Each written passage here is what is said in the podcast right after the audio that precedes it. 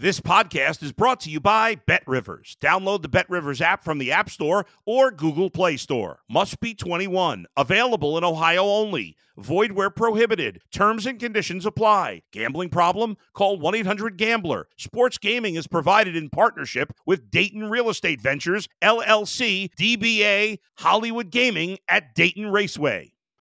Let's go to the bullpen with Adam the Bull on the Bet Rivers Network. We're talking with the great Terry Francona. I know everybody poo poos baseball fights. They're like, hey, you go out there and everybody's just talking yeah. and shoving. But when you get out there, man, those guys are big. They they get after it. And when they get after it, man, look out. It makes you a little nervous. Robin Ventura still won't talk about Nolan Ryan to this day. He, he wants nothing with that conversation. Listen to The Bullpen with Adam the Bull on Apple, Spotify, or wherever you get your podcasts. This is the Mark Madden Unfiltered Podcast from the Bet Rivers Network. Hello again, everybody, and welcome to another edition of the Mark Madden Podcast on the Bet Rivers Podcast Network. I'm going to open up with my top three list today, except I've expanded it to a top four list. It's the top four things in sports I'm exhausted by. It was tough cutting it down to four, and there's no way to get down to three. Number four. I'm exhausted by the talk that the Pirates are going to sign Brian Reynolds any day now. That's been said for over a year. Number three, the Jarry injury situation is also exhausting. Now it's his back. I'm a back. Casey DeSmith going to play tonight, Tuesday, as we tape this at Detroit. If he plays well, I say keep letting him play. Number two, Aaron Rodgers being traded to the New York Jets. When's it going to happen? And number one, with a bullet, as in I think I might put one in my head, Lamar Jackson asking to be traded. Bro, any team can have you right now for two first round draft picks. That was as of the Ravens putting you on the non exclusive franchise tag weeks ago. You're technically a free agent, but ain't nobody knocking because ain't nobody wanting. Uh, the NCAA tournament did not make my list, but it is so tedious. Uh, no big brand names in the Final Four. Either San Diego State or Florida Atlantic is going to be in the final. It's just something I, well, you know, full disclosure, I didn't watch any games up till the Final Four. And this year I'll break my usual tradition and not watch the Final Four either. I'm joined now by my co host, Tom Offerman. Tom, let's talk about some of the things that are exhausting me. What about the Reynolds free agent talk? Uh, we've literally been hearing, uh, not free agent, rather, that he is going to sign a long term contract any day now. He's scheduled to hit free agency in 2026. If he was going to sign, wouldn't he have signed by now? Do you believe he even wants to sign? And if he does sign, will he sign away any of his free agency? Uh, he definitely doesn't want to sign here. He's made it well known that he would rather not play for this organization. I mean, he asked to be traded. I know. We we just overlooked that he asked to be traded and and keep on with this this this Pollyannic outlook of oh he's going to sign any day now. It's amazing to me that Pirates fans continue to just fall into the same trap over and over. It, it doesn't over amaze me because they're stupid. Yeah, clearly because it's the same song, different dance, different player now with Brian Reynolds. Oh yeah, we want to sign him. The owner is out there saying how badly he wants to get a deal done. Like Nutting's at home losing sleep at night because they can't sign Reynolds. Dude, you can sign Reynolds tomorrow. It's just exhausting that people continue to fall for it. That's the part that frustrates me. That, that's a good point. This is on the people and Bob Nutting, and, and certainly nothing to do with Brian Reynolds because, as you say, Tom, he's made his intentions clear. What about the Jarry injury situation? Would you give DeSmith a, a run of games? Uh, Jarry's the superior talent, but DeSmith definitely battles. He battled real hard in that uh, dramatic 4 3 win uh, against Washington at PPG this past Saturday.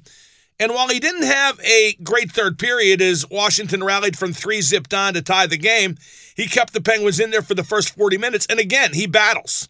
Yeah, I think you got to stay with DeSmith. This year alone, I know Jarry overall is a superior talent, but when he's been healthy this year in the random spurts that he has been healthy, would you say he's been that superior of a talent over DeSmith?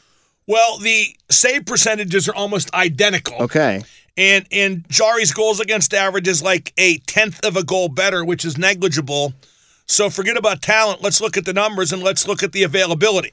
And DeSmith crushes him in the availability aspect. And Uh, correct me if I'm wrong here, but That but said, that said, when DeSmith is overworked, he sometimes true. gets injured too. so we could be getting close to that line right here as well. But Well, it's which which which reminds us of the real villain. It's Hextall, Right. For for not fixing an obvious goaltending problem that carried over from last year because it was allowed to. And it seems to me, uh, you mentioned how two really good periods against the Caps and then one not so good period in the third period. But doesn't it seem like DeSmith is making the big saves every once in a while where Jarry just was not? And I know Jarry played really well against the Avs right before he got hurt and couldn't play against the Stars. But it just seems like DeSmith makes the weightier saves more often than Jarry has been lately. And maybe that's what you need for a team like this. I think that's true, but full disclosure, uh, he got caught out of his net trying to overcut down the angle, which he does uh, frequently to compensate for his lack of size. And, and that resulted, you know, to some degree, the first and third goals Washington scored. But again, he battles.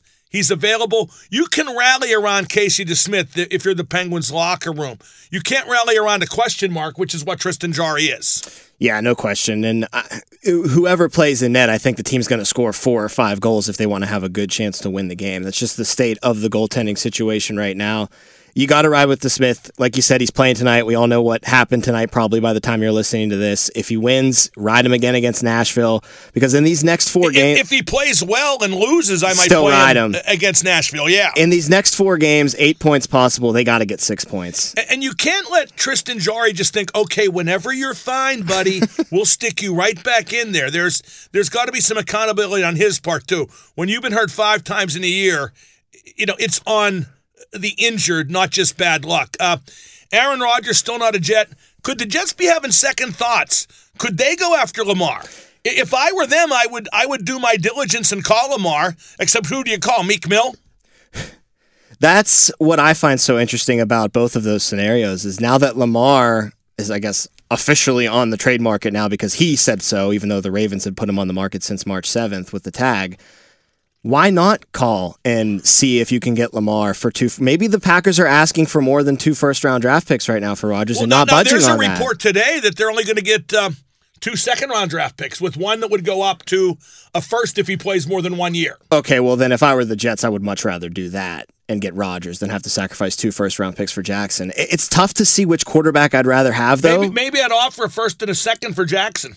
And see if the Ravens will take that. Yeah, because you're having Jackson for more than just one or two years, which is the most you're going to get out of Rodgers. But what- what- And they'll be sick of Rodgers after a couple months. What real incentive do the Ravens have to move Lamar Jackson, though? Uh, to get draft picks back and to get something for him instead of him walking for nothing. Yeah, but like, is he going to walk away from $2 million a week this year if you just keep him and say you have to play under the tag? Tom, this stopped being about money a long time ago, and now it's about uh, vanity and ego.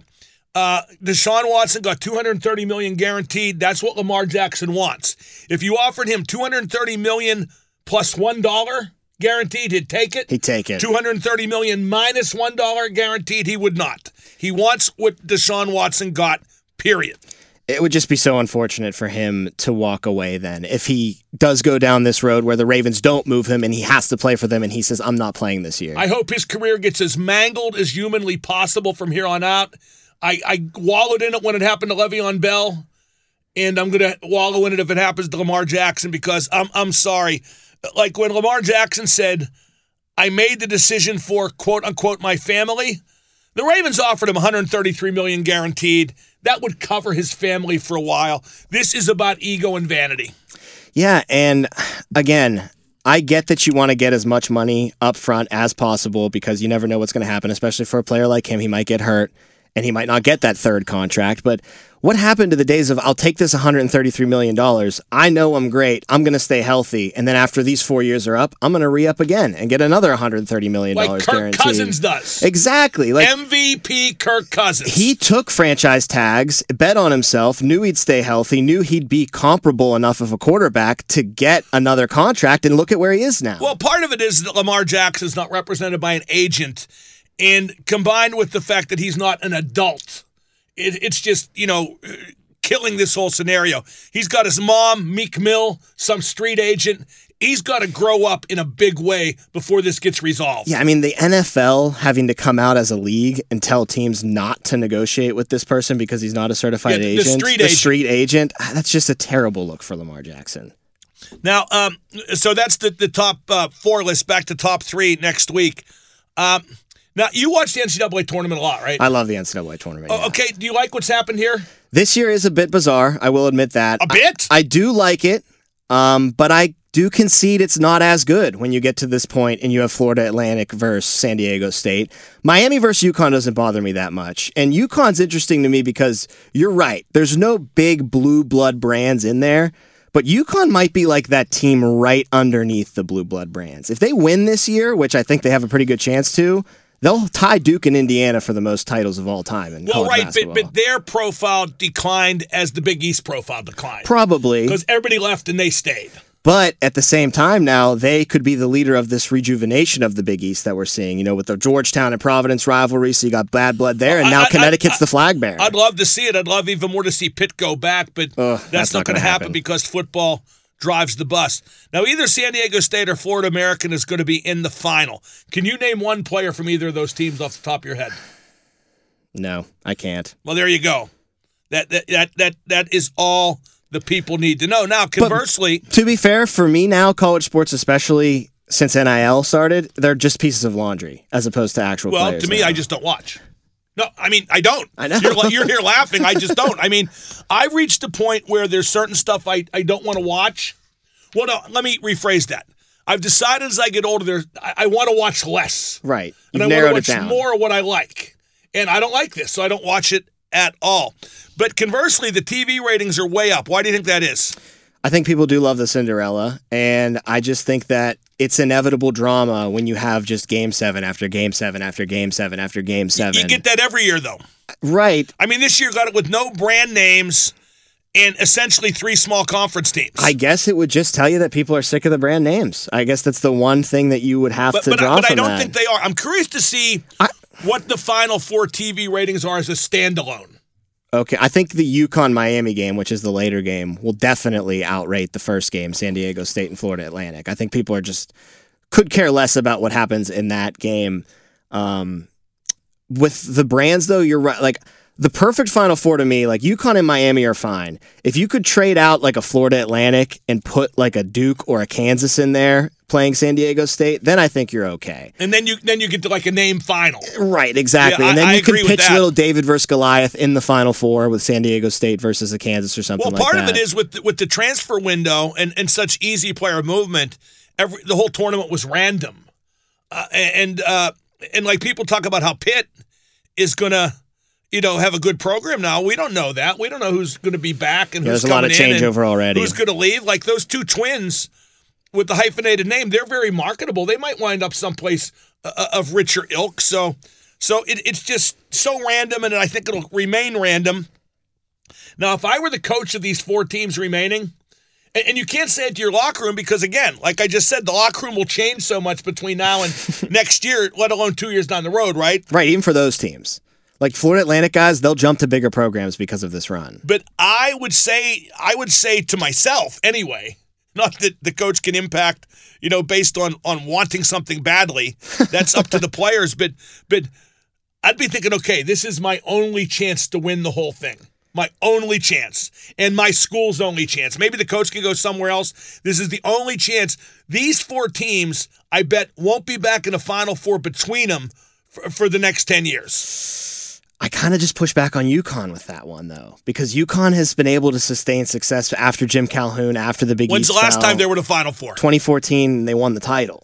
So like they've done it recently within the past decade. I just I feel like that's the one I'd bet on getting back. But as far as the other ones are concerned, and to be honest with you, it's so hard to win the NCAA tournament that even for UConn you'd have to think that way. But like Larrañaga at Miami, whoever's coaching Florida Atlantic, whoever's coaching San Diego State, this They're is their get a one, better job. Yep, and this is their one shot at glory. Like Larrañaga's not going to get a better job because he's in his 70s. He's done at Miami, but this is it for Miami. Miami ain't ever going to be this good ever again. Hell, that 70 year old guy, Larrañaga, he might not make it to. To, to, To Houston? yeah, to, to next year's practices. I was going to say, but yeah, maybe not even to Houston. Uh, Uh, so anyway, the final four. I don't care. I won't be watching. Don't expect me to talk about it. Uh, okay, what what do we got for five guys? Today's five guys, I'm very excited for today's five guys. These are famous movie drunks. So just characters in movies that were just pretty much drunk off their ass the entire time. Number five, we've got Doc Holliday, Val Kilmer's character in Tombstone. I'm surprised he's ranked only number five. He, was might, she probably should be higher now that you, you mentioned that. and, and and the the the skit he did with Johnny Ringo with the shot glass. I'm so glad you brought that up. That, That- was the that- scene I was going to bring up. That that was that was the epitome of his drunkenness. Should I hate him? I think I should hate him. Apparently, Mr. Ringo's an educated man. now I really hate him. Okay, so yeah, Doc Holliday. I mean, that's. I, I doubt that any of your next four will outdo him, Probably. but go ahead. Number f- actually, I think you will agree that some of them will. Number four, I've got Walter Matthau or Billy Bob Thornton as Morris the Blade Buttermaker in Bad News Bears. I haven't watched. I never watched the Billy Bob Thornton one. It's really good, and that's the one that I actually watched more because I was in like fifth grade when it came out, so I was Well, how attracted to it. how how uh, how evident is their drunkenness? In the remake, and I could speak to that one more, like I said, because I've seen it more than the Matthau one. It's very evident. Like there's a scene where Billy Bob Thornton pulls up to the practice field and is dumping non-alcoholic beers out on the sidewalk, and then pouring alcoholic beers into the non-alcoholic beers. Oh, that would take that would take all the all the not fizz, but you know what I mean. All the they'd be flat. Well, he's just trying to get a buzz. He could he could do that with shots. It'd be you, you could ditch the charade. Okay, number three. Number three, Dennis Hopper's character Shooter in Hoosiers.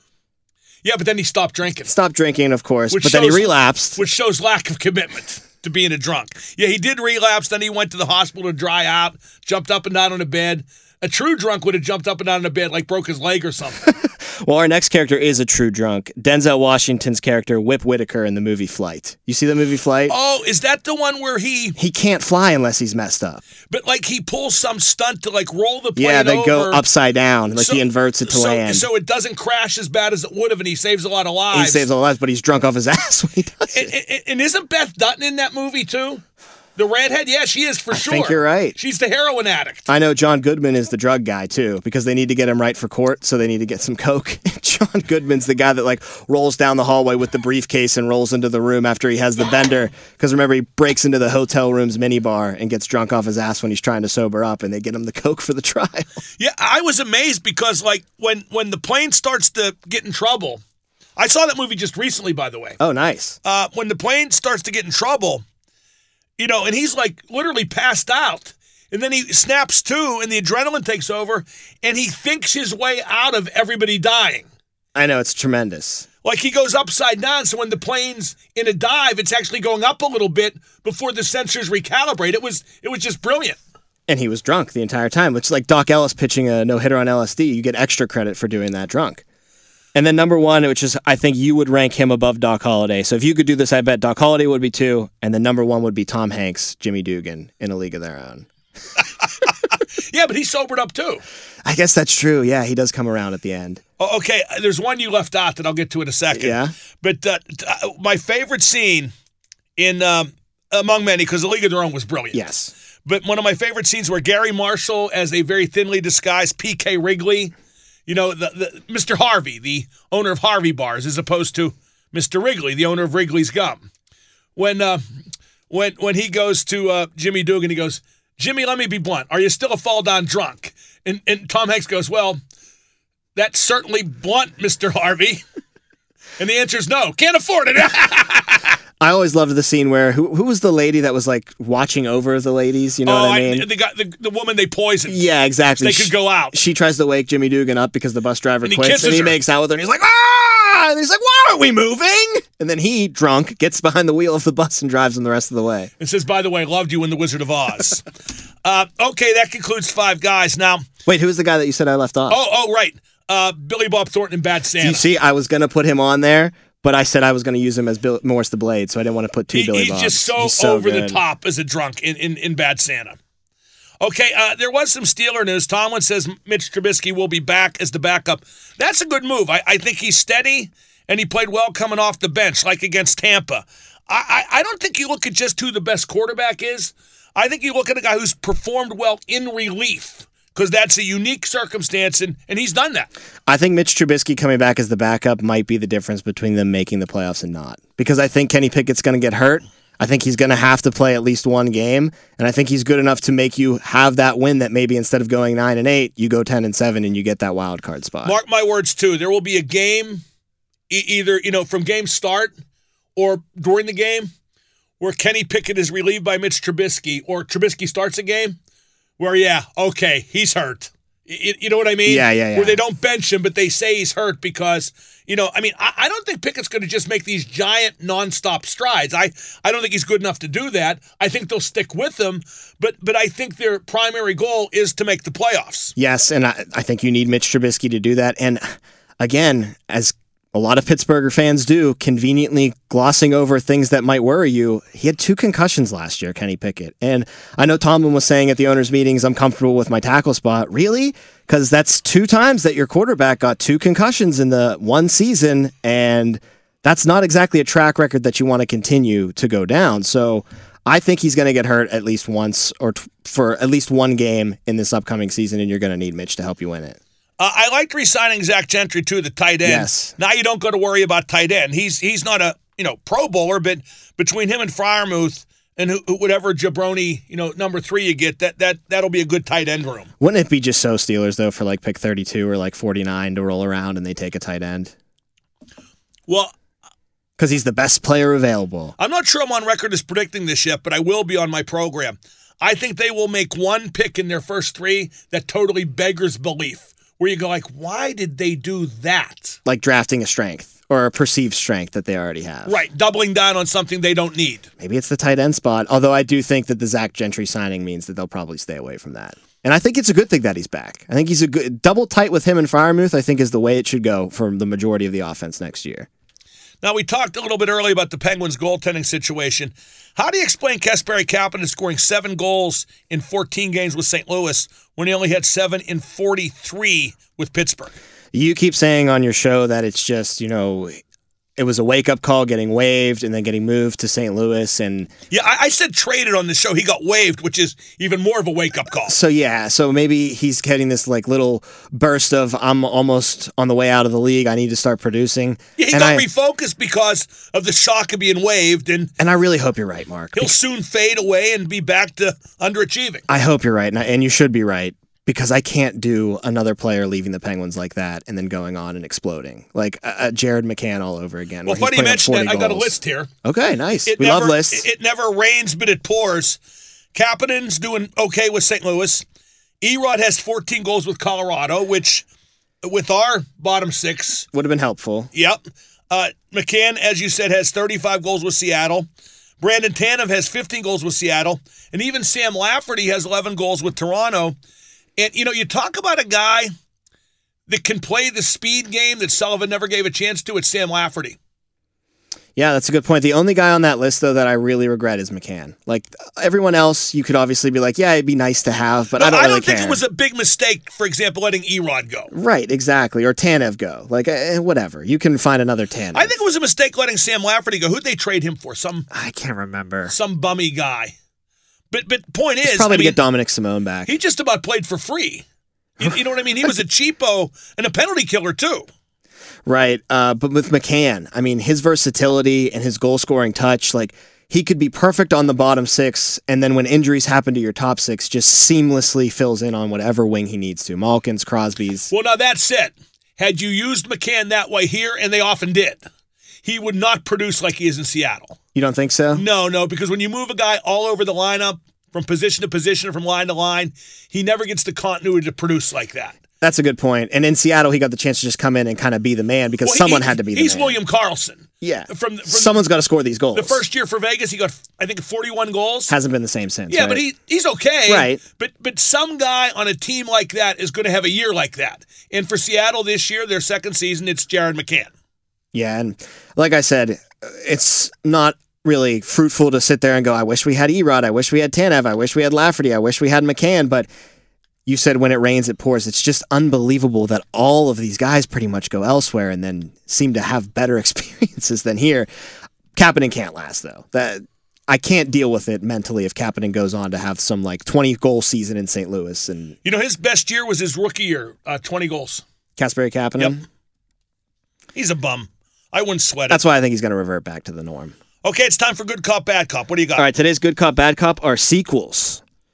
Very limited good cops because sequels are usually What, not for as good movies? as yes, because movies they're not. I, I, I, the good cop has to be Godfather 2. that's exactly what it is. Yeah, because there's only it's the only good movie sequel ever made. I would say the only good movie sequel that you care about that's ever been made. Oh, okay. Tell me another one. Empire Strikes Back, Star Wars. Widely, that's what I just said. You don't care about that, but widely considered better than the first Star Wars movie. So there are movies like that that are better than the first one. But Godfather 2 Have you the seen all the Star Wars movies? Um, so many times, Mark. you just suck. So many times I've seen the Star Wars movies and all the offshoot TV shows and spin-offs. Oh, I love them. I can't If I thought I could talk half hour by myself, I'd fire you right now.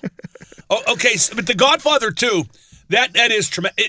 Here's the one thing where it's unique. It's arguably better than Godfather 1. I think it probably is, in my opinion. De Niro as a young Vito, that's such a good story arc. The only reason I think Godfather 1 was better, and, and you talk about, about young Vito with De Niro, but I don't think there was a storyline like the evolution of Michael Corleone from the war hero who wanted no part of the family business to the guy who took over the family business and was even more merciless than his father. And you get that one shot of him in the chair when he's planning out. I forget what he, hit he's planning out, but you just like have the camera zoom in on him, and it's like you can tell he's becoming the Don of the family at that point. I, hear, I thought of actually another sequel that you'll think is better than the first one Superman 2. That's because I never saw Superman 1. I know. I cheated on that one. But no, no, but, but, but you know what? With General Zod, you can make an argument there for sure. All right, Come, Bat- son of Jor-El, kneel before Zod. I would yell that in wrestling on WCW, random of, of nothing. You know what I It's just? one of our just- yeah, bumpers just- on the show. It was, it was a standalone. Me just yelling that. Bad Cop, and it's shocking how bad this sequel is compared to the original. Can you guess? You might be able to guess. Slapshot. No, but that's a good one. Sports movie too. Caddyshack 2.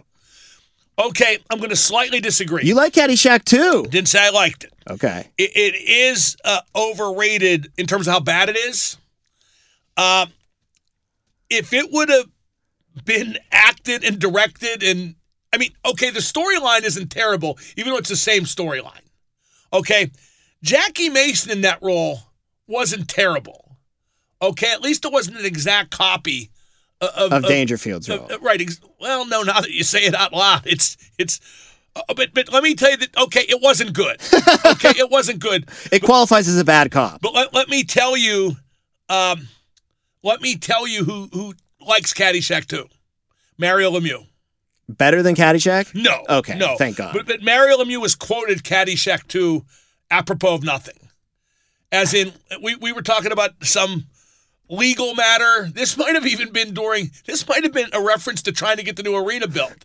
And Mario Lemieux said, let me tell you about the Peter Blunt way of practicing law. so, so, Caddyshack 2. He probably likes it because they have that scene where uh, Randy Quaid's playing the hockey player. Remember the one, the mini golf hole, and he's sitting on the bench and he jumps out and plays that's goalie actually the, one of the better scenes. in the entire movie. Now, now But the I- disparity between the first one, which is comedic gold, one of the all-time Well, greats. you see, the, the first one is one of my three favorite comedies Yeah. ever. But you know, it has no storyline at all. It is a series You of connected vignettes. Okay, and the Gopher connects them. They put the Gopher back in. They shot the Gopher afterwards. And Doug Kenney, the founding editor of National Lampoon magazine, and the scriptwriter and I want to say producer for the movie, yeah, I think so. uh, hated the gopher being put back in. And some people think that if indeed him falling to his death off a cliff in Hawaii was a suicide, that that contributed to it. Seriously. because he didn't want the gopher in the movie. Well- and then it becomes such an iconic part of the movie. It's such a beloved part. The gopher, the dancing gopher. Well, I want to get a word in for Slapshot 2 as well. Uh, break was it called Breaking the Ice, I think, That was with one of the Baldwin brothers, right? with one of the Baldwin brothers, yes. And it was terrible. But somewhere in there was a good story that needed to have better people in it. It had a love story that was totally superfluous. Uh, the the love story in in Slapshot was between Paul Newman and Michael Ontkean and uh, whoever uh, Lindsay Crouse, who played. Yeah. Uh, is that who played Lily Braden? You know, it was like it was like this perverted The triangle, the love triangle. and it wasn't even really a love triangle. It was it was Paul Newman trying to steal his best player's His wife, wife. to anger him. You know, it Yeah. just it just was uh, you know, oh by the way, Lily's been staying at my place. We've been having a hell of a time. But so you didn't need a love story in Slapshot 2, especially not one with any actual, you know, sincerity. And the idea of the Chiefs. Did you see Slapshot 2? I didn't see Slapshot. Okay, the, the storyline is there's like an all-star hockey team that travels like the Globetrotters. Oh, I see where this is and going. it's owned by you know who owns it? Gary Busey. Okay, okay, and and the uh, I think it's Gary Busey. Uh, it- it's been so long since I saw it, but uh, but at any rate, uh, the Chiefs become the Washington Generals right. to to Gary Busey's traveling all stars, and they get pissed off and decide to play for real and fight back. It is Gary Busey. Yeah, and the Hanson brothers rejoin them. They're the only originals back for the second movie. There is a good movie there. You're right. Yeah. It's got the but bones they, they of a like good cleaned it up. It wasn't like filthy. Like the I, I forget if it was rated. Does your you, did you Google see what it's rated? It might have been PG, which is ridiculous. Especially because back then I don't think there was PG-13.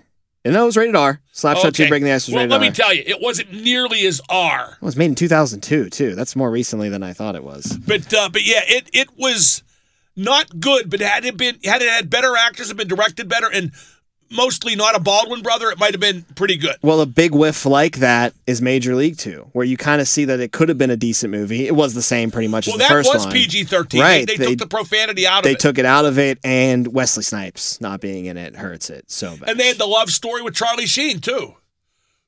oh, that's right. They moved it to him instead of with Jake Right, Taylor in this one. Right, because, because it, you know it, it was it was either him and his Hollywood agent who was super hot, or the whole school teacher, clean, yeah. the school teacher, the the school marm.